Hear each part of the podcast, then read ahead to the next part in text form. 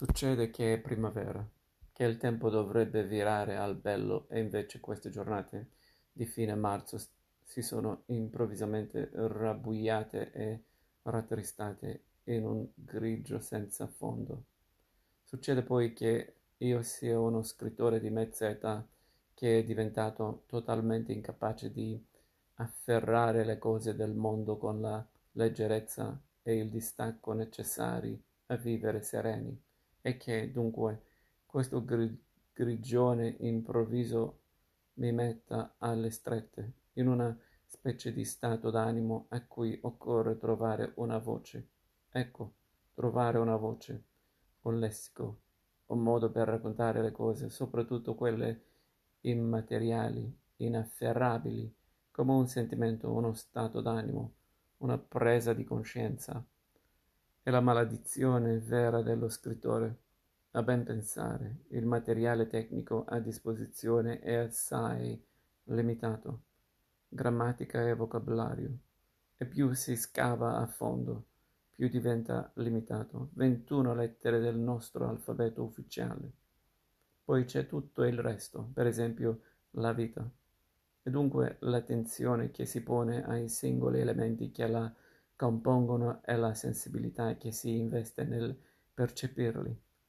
Succede dunque che in questa primavera sgamba possa capitare ad uno scrittore di pensare in che modo ha concepito l'attitudine professionale a tradurre la vita, a partire dalla sua, in parole, in frasi di senso compiuto, in concetti stabili, nero su bianco, perché scrivere e tradurre, lottare contro un pensiero che resiste a farsi trasformare in lembi evidenti, scrivere e cercare di accorciare i tempi di, quei, di quel viaggio infinito che a far arrivare il concetto dalla testa alla tastiera. O anche al foglio, per chi ancora scrive a mano la prima tradizione a cui dobbiamo, a cui dobbiamo assoggettarci è dunque quella che riguarda lo scrivere. Questa primavera timida che mi circonda sarà abbastanza credibile, attendibile, nella traduzione in termini che io ne faccio. In cosa somiglia a quando i miei occhi vedono avvenire al momento. Si è alzato il vento, nel frattempo, e il cielo si è oscurato, quella specie di fermo immagine in grigio piombo di poc'anzi si è sciolto in una sequenza turbolenta e violacea. C'è dell'inganno in certe giornate di marzo, è noto. Bisognerebbe essere pronti, avere le parole adatte a raccontare il cambiamento repentino senza essere costretti a cercarle chissà dove. Ogni perdita di tempo, ogni appuntamento fallito con la parola giusta genera una microscopica apocalisse di senso.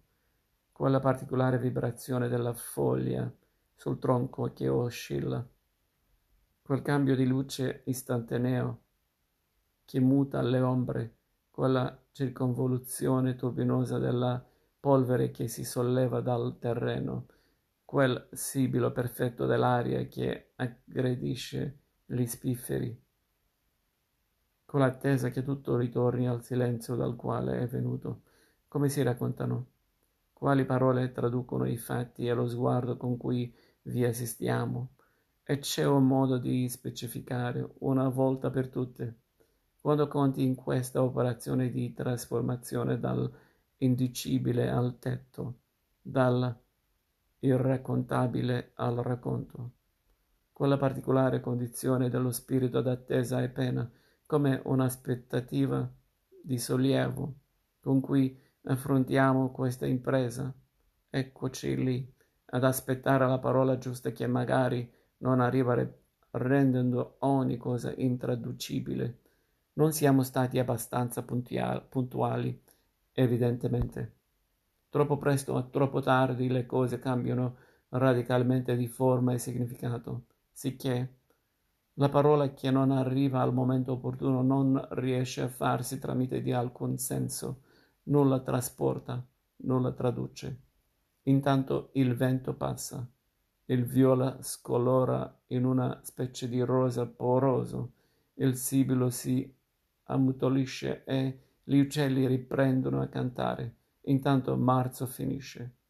Questo è quando succede dunque tradurre se stessi, tradurre il mondo circostante, dalla lingua muta del pensiero a quella corporea del carattere, generare, se si è scrittori, un linguaggio che riporti quel fermo immagine, tanto prosaico, alla sensazione indescrivibile e complessa da cui proviene.